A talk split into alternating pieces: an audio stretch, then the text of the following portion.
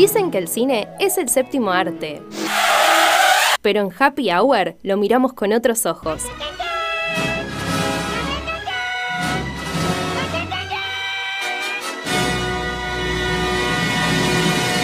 Los del chamullo y la opinión cinéfila de Emma Florio.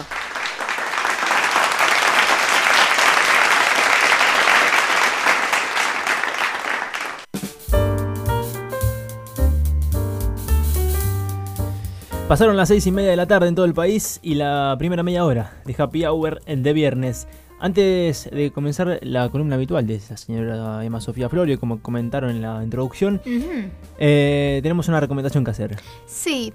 No, esta semana me di cuenta que se acerca mitad de año y tengo muchas cosas que hacer. Y si no las anoto, me más pasa de el año, todo. más cosas que hacer ahí. Más cosas que hacer, más pasa la vida, más cosas que hacer. Y si no las bueno, anoto, yo no quería ser tan trágico. se pasa la vida.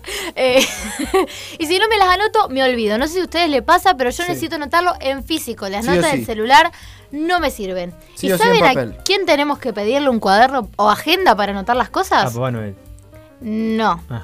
A arroba cami-bajo, landia-bajo en Instagram. Nuestra diseñadora gráfica de confianza, que además de ser un amor de persona, eh, nos acompaña desde hace ya un mes y chirolita. Y eh, plantea, un, plantea un espacio creativo muy copado en el que uno le puede plantear qué es la, cuál es la idea que tiene en su cabeza y ella lo plasma. Porque viste que a veces uno que no es diseñador tiene un montón de ideas, pero ellos saben concretarlo de manera correcta. Me encanta. Me encanta. Entonces, ¿cómo es? Arroba cami-landia- en Instagram. Y yo, de, y yo de paso te cuento que tenemos otra forma también de, Sí. acom- de que nos puedan acompañar o, o aportar lo que sea, lo que puedan, lo, lo que tengan ganas y, lo, y si no, no hay ningún tipo de problema. Es sí. totalmente voluntario, una especie de donación entre comillas. Nosotros nos gusta decir que pasamos la gorra como algún espectáculo callejero, que es a través de Cafecito, que es una aplicación, un, un- un sistema, cafecito.app barra happy hour, es, el, es, es la página web, perdón, perdón happy hour radio, Eh, es, el, es, el, es el enlace. Y si no está en nuestra biografía de Instagram, en el link de la biografía, ahí encuentran abajo de todo el- la parte que, que- que se puede donar, son 100 pesos lo mínimo y lo máximo es lo que vos puedas. A nosotros, no- no- a nosotros nos va a ser una ayuda importante y a vos Obvio. capaz te sobran o no, entendemos la situación también del, del contexto. Pero bueno. Y nos incentiva mucho sin también. más, nos Sí. incentiva mucho. Aparte de lo que a uno le gusta, le gusta. Va, a mí me gusta, no sé, contribuir con las cosas copadas que consumo. Obviamente. Así y de que este nada. lado es Ni hablar. una gran ayuda. Ni hablar. Bueno, hablando de cosas copadas. Hablando de cosas copadas, vamos a hablar de cine argentino. Ustedes, mientras busco en Instagram mis preguntas de Emma Pregunta, ¿son de consumir cine argentino? Hay mucha gente que es como que no. Qué raro Pero, que sos del Marvel y todo ¿Ustedes eso. qué onda? Claro, mirá. ¿Viste? ¿Viste? Yo soy una chica. Particularmente hay películas que me gustan mucho. Claro. Mucho. Bueno, me parece muy bien. Hay de todo. Y hay, claro, hay de todo. Eh, Yo creo que hay de cuando todo. escucho que no hay una peli que no va, ni la miro. Está bien. Pero cuando me interesan mucho, la temática. Claro, yo creo que hay mucho estigma eh, con el cine argentino. Tampoco hay que glorificarlo, tipo, eh, aguanta Argentina, es buenísimo el cine, porque obviamente hay de todo. No, hay de todo, pero creo que eh, hace un tiempo ya esta parte como eh, se, se no sé si profesionalizó es la palabra, Se mejoró pero el nivel. hay un muy buen nivel Sí, yo creo que sí. de, de cine. Eh, Sí, las nominaciones al documentales Oscar y también eso, hay, hay que- un muy buen nivel de documentales. eh, Muchas producciones, sí, muchas sí. producciones. Sí. Eh, Sí, también, perdón, a directores pesar de de renombre. la, sí, a pesar de las vicisitudes económicas y demás que ya sabemos, ¿no? Pero bueno, eh, está bueno, como vos decís, destacar que de un tiempo a esta parte hubo mucha inversión. Es ¿No verdad. es cierto? Este, Eso sí, eso es cierto. Hubo inversiones. Sí, aparte, o sea, hay muchos, como decía recién, perdón que te interrumpí, que hay directores de- y actores de renombre mundialmente argentinos. Sí. O sea, que, que van más allá de, de nuestro país, las producciones locales, y eso está buenísimo porque también después traen de afuera un montón de cosas o contactos o, o cuestiones que, que también nutren a nuestro cine. sí, bueno, De. Niro no, film- no filmado en la película. claro, Aires sí, está filmando una película con Brandoni ahora. Y en bueno, este la novia de Niro es de acá también. ¿Ah, Claro. sí? La Ah, novia es de acá, sí. No tenía Sí. ese dato. La del Pachino también. Entonces, Eh, cine argentino. Mejor película cortito de cine argentino vista. Eh, mm, qué difícil.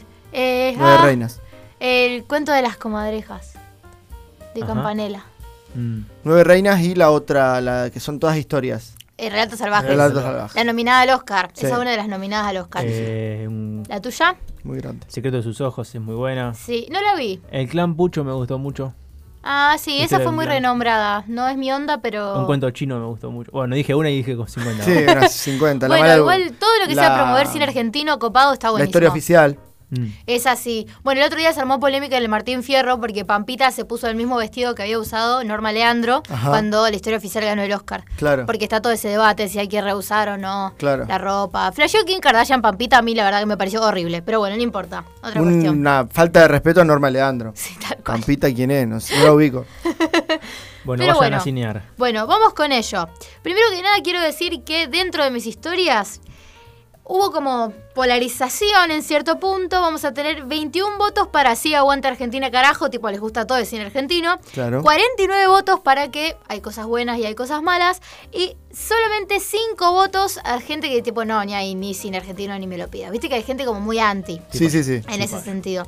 Pero bueno, primero que nada vamos a ir hablando acerca de la historia de- del cine argentino y después nos vamos a centrar en una película que creo que todos vimos y que es una joyita de eh, nuestro cine. Bueno, primero que nada vamos a contextualizar, a vos vos sabés mucho de historia, así que me podés ayudar en esto. A fines del siglo XIX llegaron muchos inmigrantes a nuestro país y con ellos llegaron innovaciones tecnológicas de Europa también y ciertos conocimientos, como por ejemplo los kinetoscopios y eh, el cinematógrafo de los hermanos Lumière, que es de lo que hablamos, ¿se acuerdan? Hace bastante, ya cuando hablamos de la animación. Sí, de los hace, distintos- sí, dos o tres programas atrás. Sí, hace dos o tres De las programas etapas atrás. de. Exactamente. de bueno, vamos a tener que la primera proyección de cine propiamente filmada en nuestro país, porque es por lo que encontré como un tema que los hermanos Lumière no querían vender varios cinematógrafos, bueno, problemas de patente, patente. y ese tipo de cuestiones, se logra traer un cinematógrafo eh, o aparatos similares, porque obviamente no había ese solamente, a nuestro país, y en 1893 en el Teatro Odeón del Centro Porteño, obviamente pues país unitario, se proyecta la primera película, que en realidad era como un corto, que se llama La bandera argentina, de Eugenio Pi, el apellido es PY. Mira, Bien. Y bueno, las primeras producciones era un tienen... hijo de Elon Max. más o menos, más o menos. Eh, tienen todas así como nombres patrios o porteños. Por ejemplo, otras de las que me llamaron la atención fueron Plaza de Mayo o Vistas de Palermo. Eran Si no- como si no me grabación de la vida cotidiana. Perdón, sí. Sí, sí, no, sí. Eh, si no me equivoco, perdón. Eh, era la bandera flameando la primera película. Sí, es muy probable. Sí, como lo, lo que filmaron los hermanos Lumière, que es el tren pasando, Claro. los obreros saliendo de la obra. Eran escenas de la vida cotidiana, básicamente, que, que se iban registrando. Porque uno ahora dice, eso no es una película. Pero imagínate en ese momento, que era la primera vez que se veían imágenes en movimiento. O sea, era una locura.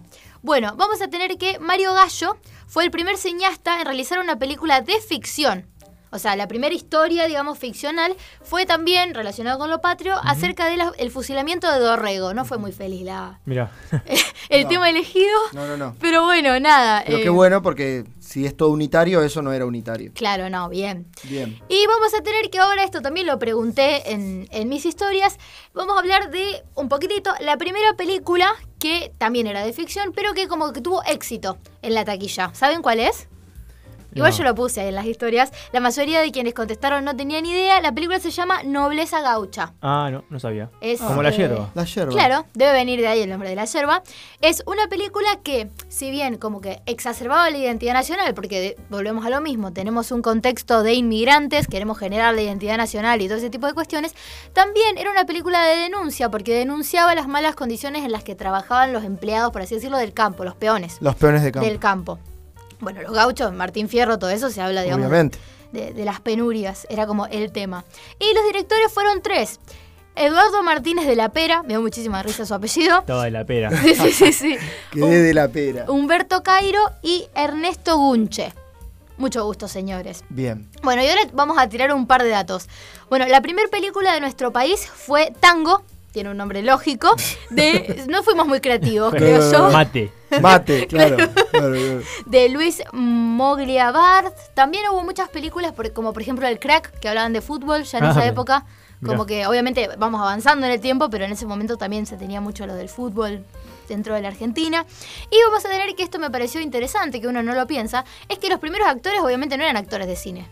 Es Claro, gente era gente. que venía, obviamente con ciertos dotes artísticos, obviamente, que venían del teatro, la radio y la música. Claro. Se contrataba, digamos, mucha gente que del, del ámbito artístico, pero que no tenía nada que ver. Mira. Y obviamente en cierto punto se, se improvisaba y se los formaba, porque no es lo mismo actuar en un teatro que actuar en el cine. Claro.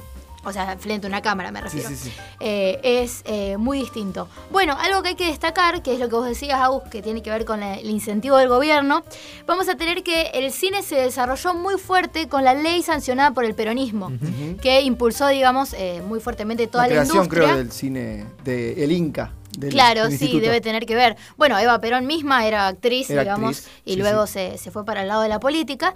Y bueno, como todo en este país, obviamente muy resumido todo esto, vino el gobierno en contra de Perón, derogó la ley, volvió un gobierno peronista, volvió la ley. O sea, es como todo muy Claro. te quiero o no te quiero en base a tu tinte político, cuando en realidad lo que hay que hacer es incentivar la industria del cine. Claro. Eh, es una pena que pasen esas cosas. Claro. Pero bueno, cosas que pasan. bueno, Sí, des- lo- lo- sí. Generalmente la derecha quita, quita subsidio, quita todo.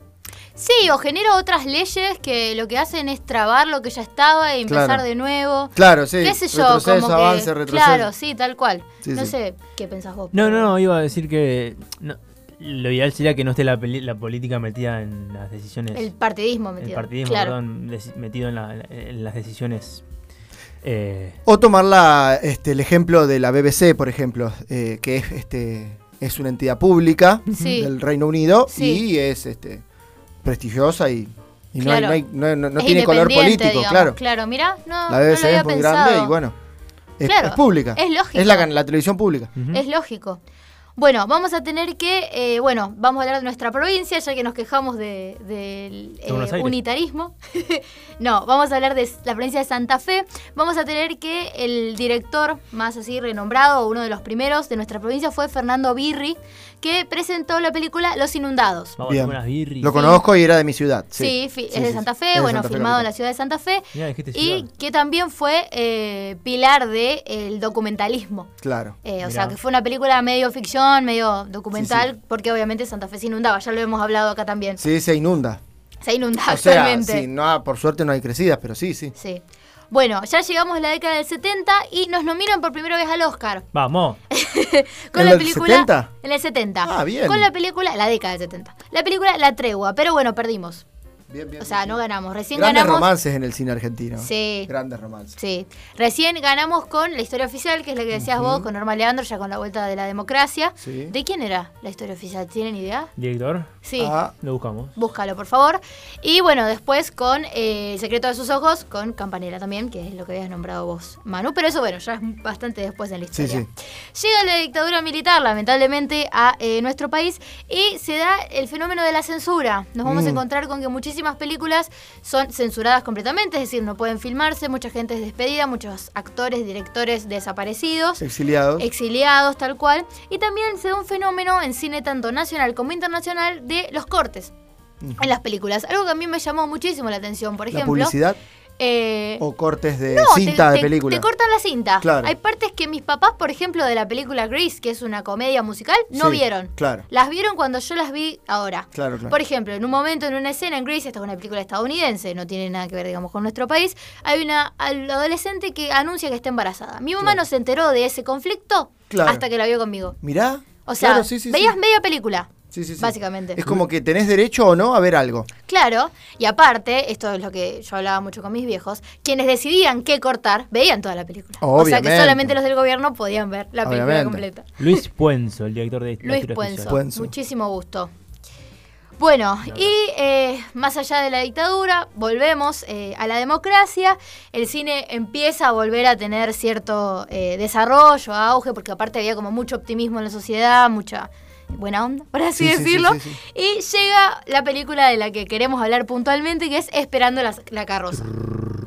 Ay, perdón, te arruiné. De nuevo, dale, de nuevo. Trrr. Esperando la carroza. Ay. ¡Ay, qué peliculón! Alejandro Doria. Exactamente. Increíble. La verdad que es una película muy copada, no me acuerdo si hemos hablado, siempre nombramos la frase acá, Sí, terminamos sí, hablando, sí, sí, sí. porque la verdad que es una Sí, sí. película emblemática de, de- de nuestra historia, qué sé Es yo. increíble el, el guion. Es increíble el guion. Es, es increíble porque eh, refleja de manera muy, muy transparente Es muy la argentino. forma de hablar, la forma de expresarse. Tal cual. El domingo en una familia de Tal esa cual. época. Y es un buen retrato de época también. Sí. Exactamente. Bueno, yo le contaba a Manu cuando estábamos viniendo para acá para la radio, yo una de las preguntas que hice en mi, en mi Instagram es cuál es la mejor frase de Esperando la carroza. Sí. Ahora después vamos a ver un video y vamos a ver qué, cuál es el ranking, eh, porque creo que son todas muy copadas. Eh, y yo tengo una conocida que es chilena. Ajá. Y me dijo, no sé, soy chilena. Y yo le dije, tenés que mirar la película, pero no sé si la va a entender. Claro. Yo estaba pensando, hablaba con él. Es un modismo muy propio Es de muy acá. propio, es muy propio, exacto. Creo que Es si ella quiere verla, tendría que verla con un argentino o traducida. Como el humor chileno. extranjero. Claro. El humor que nosotros no entendemos. Claro, tal cual. Hay códigos que faltan ahí. Tal cual, aparte hay un montón de guiños, con- por ejemplo, con Brandoni con la dictadura, Sí, o ciertas sí. cosas que no se dicen, pero Del- están del- implícitas. Del dandy argentino. Claro, Sí, tal sí. cual. También las, las puteadas nuestras. Sí, Sí, tal cual. no. Sí, sí, sí, sí, sí. Aparte, sí, no sé, es como muy, muy nuestro. La por eso también- hinchapelota de al lado. ¿Cómo traducís la ¿Cómo hinchapelota hincha- de al lado? Claro. Claro, tal cual, no lo había pensado. Eh, de Nier, de- ¿cómo traducís la hinchapelota de al lado? ¿Quién no Sí. conoce a algún Sergio? Claro. ¿Quién Esa es buenísima. Es buenísima. Pero bueno, antes de mostrar el videito, vamos a contar para los que no lo vieron, por favor, miren Esperando la carroza, gente. Eh, básicamente trata es la historia de una familia en la que vamos a tener cuatro hermanos. La madre de los cuatro hermanos ya está vieja, enviudó a los 38 años, pobrecita, y estuvo todos los días de su vida trabajando sin emitir una sola queja. Claro. Mamá Cora, eh, es la protagonista más o menos de, Sí. de esta película. Vamos a tener que Mamá Cora vive con el hijo menos pudiente eh, de la familia. Sergio. Sí, con Sergio. Eh, en un altercado que tiene ella con eh, su nuera, porque básicamente, esto no es un spoiler, es el principio de la película, le convierte en flancitos una mayonesa Claro. que ella estaba haciendo, por eso no tenía cara de mayonesa, le dice mamá Cora cuando se indigna Susana, que es la, la nuera. Eh, y mamá Cora se va para que se calmen las aguas, pero cuando se va mamá Cora, Susana y Sergio van a la casa de uno de sus hermanos más pudientes, el del medio, en realidad Sí. tanto en, en pudencia, no sé si es así, Sí, sí. eh, como eh, de, de edad. Y eh, les propone que mamá Cora se vaya a vivir con ellos, porque ellos no tienen, porque Susana y Sergio no tienen lugar en la casa, se les complica, bueno, y no quieren saber nada. Y mamá Cora desaparece, Claro. porque nadie sabe a dónde se fue. Y entre pitos y flautas, eh, la están buscando, la están buscando, aparece un cadáver de una señora que se tiró abajo de un tren. Irreconocible el cadáver. Y vamos a encontrarnos con dos historias. La historia de toda la familia pensando que mamá Cora se murió y que salen todos los trapitos al sol. Y cuando digo todos, son Todos. Todos los trapitos al sol. Y por otro lado, Mamá Cora vivita y coleando. Yo creo que es una comedia porque todos sabemos que Mamá Cora está vivita y coleando. Si no, nos pasaríamos llorando toda la película, Claro, básicamente. Totalmente. Pero bueno, no, la verdad que es una película excelente. Y eh, ahora vamos a ver un video que, estuvimos preparando con, con las mejores frases eh, y escenas, digamos, Y de, momentos, sí, de porque la película, así tal cual. Y vamos a comentar un poco acerca de las frases y de- del impacto que tuvo esta peli. Vamos, Juaní. ¡Qué tragedia me acabo de enterar! Vieja, ¿para qué vino? Vieja, que se ¿Por queda en qué casa. Cora ¿no? hizo eso? Mire, corremos, es lo que nos faltaba, la ¿A soja. dónde está mi amiga? Su amiga ¿Dónde está muy bien, su amiga lo que está ahí adentro es una... Bueno, ¿para qué le voy a explicar? ¡Es sorda! ¿A dónde está mi amiga? Ya le dije que es su amiga. No es su... Mire, la que está ahí es una húngara que... ¿A dónde está mi amiga? No está, no sabemos dónde está. La que está ahí es... su- Bueno, mire, vaya. ¿Pero señora. dónde está Tiene ganas de llorar un ratito, vaya y dese el gusto, señora. Ahí lo tenés al pelotudo. Controlate un poco. Hola, Antonio Musicardi habla. ¿Quién es Ángel? Dame con el principal, por favor. Por favor, no aglomeren, ¿quieren? Un poco de respeto. Guárdame con Menéndez, entonces. ¿Cómo? ¿Y Fortunato? Escúchame, te necesito una información, no hay ningún responsable. Si tiene que haber algún Algún responsable tiene que haber, digo yo. No, responsable, Diego. O a ver si hay. Eh, Circulen, si hagan favor. No, no, dije. Este, Nosotros llamamos hoy para hacer la denuncia sobre la desaparición de una anciana. Eh, sí. Sí, está tarde. Bueno, resulta que dos horas después nos llamaron para decirnos que estaba en la morgue. Y muerta, sí, claro. No llores más. Bueno, fuimos a la morgue y reconocimos el cadáver. Por los zapatos. Y se tiró bajo un tren, imagínate. No la hagas tan larga, amor, abretea un poco. Sí, Benigno, aquí también me piden que abrevie un poco. Bueno, te la hago corta. Resulta que después de un montón de, de, de líos, de trámite, de mover influencia, logramos traerla hasta aquí a la casa de mi hermano con este calor. Después de cuatro horas de estar velándola, recibimos un nuevo llamado telefónico de ahí. Sí, de ahí, de ahí llamaron. Hablaron con mi cuñada y le dijeron que el cadáver que tenemos acá no es el de mi madre, sino de una húngara. Hola.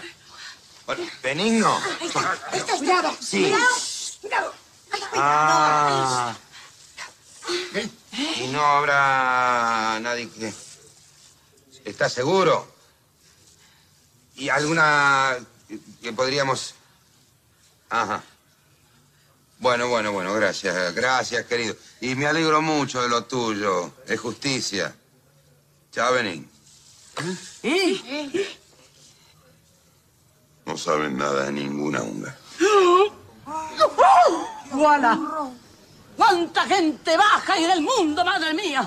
Bueno, a seguir con el velorio. Aquí no ha pasado nada. Marten para allá. Dios te salve. Dios te salve. Dios te salve.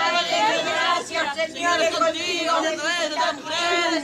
¿Qué fue lo que pensaste la primera vez que Jorge te trajo a comer a esta casa? ¿De veras no querés oír? Pero no ve que me estoy muriendo de curiosidad.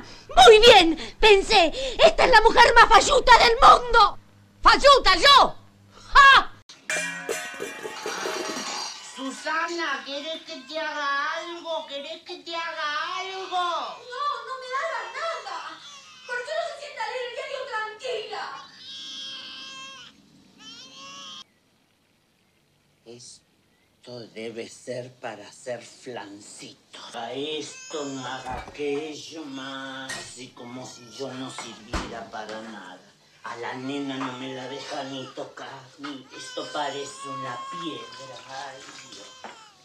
Ay, le debe faltar azúcar. A ver. Dios, mire, fideo, tiene todo mezclado.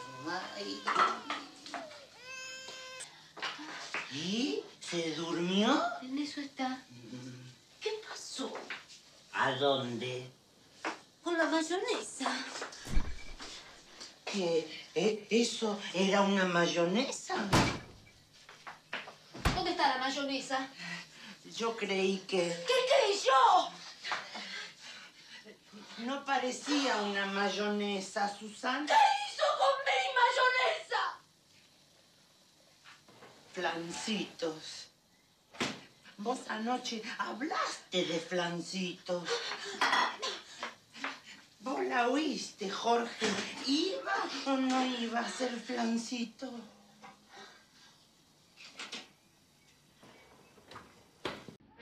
No tenía cara de mayonesa, Jorge. No tenés que hacer nada sin preguntar primero.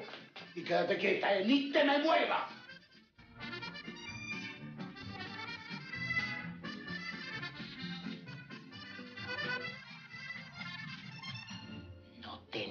Cara de mayonesa. Qué miseria, chico. Qué miseria. ¿Sabe lo que tenían para comer? Empanadas. Tres. Me partieron el alma. Tres empanadas que le sobraron de ayer para dos personas. Dios mío, qué poco se puede hacer por la gente. Y sí. ¿Hola? Ah, doña Elisa. ¿Qué dice? Ah, momento. ¡Mamá! ¡Es la hinchapelota de al lado! Idiota, te va a oír. Dice que se viven los ravioles, pero se lo consumió el agua y tienen demasiada harina. Anda a buscarla igual y tené cuidado de no quemarte. Siempre tengo que ir yo. Llévalo a la agarradera, Matilde. ¡Se me va a quemar! ¡Que se joda! Nos cortaron el agua esta mañana. Menos mal que la charlatana de al lado me imiten todo. Yo hago puchero, ella hace puchero. Yo hago ravioles, ella hace ravioles. ¿Qué miras? ¿Viste la casualidad? Olvida el teléfono. Ay, habrá oído.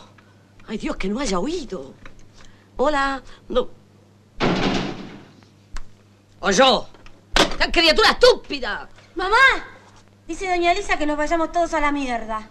¡Minusválida mental! ¿Quién te enseñó a dejar el teléfono descolgado? ¡Nadie! ¡Aprendí sola! ¡Oh! Estás escuchando Happy, Hour, en Planeta Cabezón. En Planeta Cabezón. Bueno, sin palabras. No, no. Sin palabras, o sea, llorábamos de la Te risa. da risa todas las veces que lo Decíamos los diálogos. Bueno, ahora antes de hacer un ranking y comentar, les voy a tirar un dato que me enteré buscando información. A Mamá Cora no la iba a hacer Gasalla en un inicio. ¿Ah, iba no? a hacerla nada más ni nada menos que Nini Marshall. Una Ah. gran actriz argentina, Sí, tipo sí, de larga sí, sí. trayectoria, pero que no se sintió cómoda con cómo trataban a la anciana en la película, como Claro. que no le copó. Y ella ya sentía que ella ya estaba grande. De por sí se ve que no le halagó mucho que le dieran el papel de la vieja. Claro. Entonces, la producción, con una eh, idea brillante y con un argumento, decidieron contratarlo a Gasalla. Claro. ¿Por qué? Porque además de que siempre, digamos, fue como cómico, por así decirlo, también, ¿qué pasa? Si vos realmente tenías a una actriz que era una viejita, te iba a dar pena que la Claro. traten de esa forma. Vos al saber que es un hombre personificado, que es como todo súper grotesco porque se nota, es como distinto. El público se lo tomó diferente. Claro. Bueno, No, no. y Antonio siguió, siguió, siguió, siguió con el personaje, ¿Y sí? yendo al living de Susana Jiménez. Tal cual. Y bueno, Sí, hizo sus programas también después. Hizo. Sí, sí, o sea, sí. Sí. Hacía las hacía tiras cómicas de, de- de- de la, emple- la empleada la empleada la empleada pública. la pública, Bueno, miles. Sí, sí, sí. Y bueno, Mamá Cora estaba. Mamá Cora siempre estaba. Sí, sí, sí. Increíble. bueno, ¿cuál es su frase favorita? Es a ver, tres empanadas, me, me mata el, el tono con lo que lo dice. Aparte con la empanada en la mano. Qué miseria. no. Qué miseria. Empanada es genial. A mí me gusta cuando el recién, el que nos dejó hace poquito, eh, Pinti. Pinti. Sí. Pinti dice, mamá, vos conocés algún Sergio. ¿Quién no conoce algún Sergio? Es excelente. Era el nombre de la época. Claro. Sergio. ¿Posta? Y claro, es como Susana, como, Claro, como claro. ¿me entendés? Como Pilar. Como, Sí, bueno, sí, sí, sí, conozco jóvenes Pilar. Claro. Pero mm, es increíble los Ah, Susana nombres. en ese momento, perdón, yo pensé que decía en esta época, tipo Pilar ahora. Como Claro. decir ahora Pilar. Claro, como Eso decir Pilar, decir. exactamente. Como Claro. Bueno, vamos a hablar un poco de los que nombraron la, lo nombró la gente, más allá de los que ya escuchamos. Para mí también, tres empanadas. Igual la mejor es yo hago ravioles, hace ravioles. sí, sí. Se puede aplicar para muchas eh, cosas de la vida. Eh, Y no pasaron de moda tampoco. no pasaron de moda. Bueno, una que se nombró bastante es cuando cuando el China Zorrilla le dice a la hija minusválida mental. Sí, sí, sí. sí. Esa es muy Qué buena. chica estúpida. Qué chica estúpida, sí. Bueno, otra, otro diálogo es ¿qué se quema? ¡La casa! La casa. Es- ¿Qué es esto? ¿Un quilombo? Matilde, ponete algo. Tal cual. Eh, a ver, bueno, qué criatura estúpida. Ahí lo tenés al pelotudo. Para que aprendan hijos de puta. O sea, muy, Sí, muy, sí, muy, sí, muy, muy abajo todo. A mí me gusta cuando se estampó, cuando la eh, Betiana Bloom le dice que quería que vaya a tu casa. La nena va a poder, va a poder correr por el parque. Sí, sí, sí. No corre la nena, le dice. Y para cerrar con la frase y después terminamos rapidito, hay una que dice, es cosa de hábitos. En mi casa no se levantaba la voz ni para decir buenos días. Exactamente. Excelente. Bueno, ¿y a qué viene esperando la carroza? No es que la trajimos de la nada, sino que se estrenó en Flow el documental Carroceros. Que Ah. los carroceros, para los que no lo sepan, son los fans. Es el club de fans de Esperando la Carroza. Tienen un grupo de Facebook con más de 50.000 personas. Dentro del grupo incluso se dividen entre carroceros, que son los viejos, y carro nuevos. Ah. Les dicen a los nuevos. Porque les molesta, esto se ve todo en el documental, les molesta que publiquen cosas en el grupo que no sean frases de Esperando la Carroza. Bueno, qué loco que tra- atravesó las generaciones. Sí, olvídate. Si tenemos un carrocero viejo y un carrocero nuevo, Tal cual. tenemos dos o tres generaciones ahí. Bien, bueno, y para cerrar, el documental básicamente muestra cómo estos fans de Esperando la Carroza hacen el tour en el barrio de Versalles, que está en la ciudad de Buenos Aires, que es donde están las locaciones donde se filmó la Claro, película. claro. La película fue filmada de manera muy casera. Por ejemplo, Gasalla y la parte de maquillaje se hacía en una casa alquilada al lado de la casa principal de la película. Ahora en la casa esa vive una señora y muchos de los eh, vecinos con- cuentan en el documental que la mayor parte de la escenografía era de ellos. Cuentan la anécdota, ¿vieron del loro? Sí. Que está en la escena que en un momento lo caga, la caga China Zorrilla, que dice Sí. me cagó el loro. Eh, era un loro que no hablaba. Entonces, como querían que hable, buscaron a otra vecina que tenía un loro que hablaba, pero la vecina le dijo que no podía vivir sin loro. Entonces que le intercambien los loros por un rato, porque ella sin loro Ah, no podía vivir. ah, claro, necesita, no, no importa que, sea el- que no sea el tuyo. Claro. Tenés que ver un loro ahí. Necesitaba un loro. Encerrado. Sí, bueno, y muchas contaban que dieron macetas y qué sé yo. Y también la escena final, como dato así de color, es que quienes están corriendo con Mamá Cora son los viejitos de la cuadra. Yo me como que los invitaron a, a pertenecer. Deben correr todos en el cielo ahora. Porque si en ese momento eran Sí. viejitos. Salvo él, de todos en el cielo. Es muy todos, probable, sí, sí. es muy probable. Pero bueno, dato muy copado, si les interesa, hay tours siempre de, de Esperando la Carroza, los carroceros tienen su grupo, Es se en pueden Versalles. sumar, se llama Los Loquitos de Esperando la Carroza o algo así, los sí, Los Loquitos de Esperando la Carroza el grupo. Y para cerrar les voy a comentar qué es lo que opina Antonio Gasalla de los carroceros, Eh, al final del, del documental, porque están todos los actores, se les cuentan todo lo que hacen los carroceros para honrarlo, y Gasalla mira la cámara y dice, no laburan, para cerrar con la, con la columna. Bueno, Pero bueno. genial, genial, genial. Lo pueden ver por Flow gratuito. El recuerdo de, de Esperando la Carroza. Después Cada, la- cada cultura y cada país tendría que tener un esperando la carroza. Olvídate. Sí, sí. Después vamos a subir, a subir el clip que armamos para la- las frases y todo eso. Está muy bueno. Vamos rapidito a escuchar música que nos pasamos del, del tiempo previsto. Vamos Dale. nomás. Natalie Pérez, te quiero y nada más.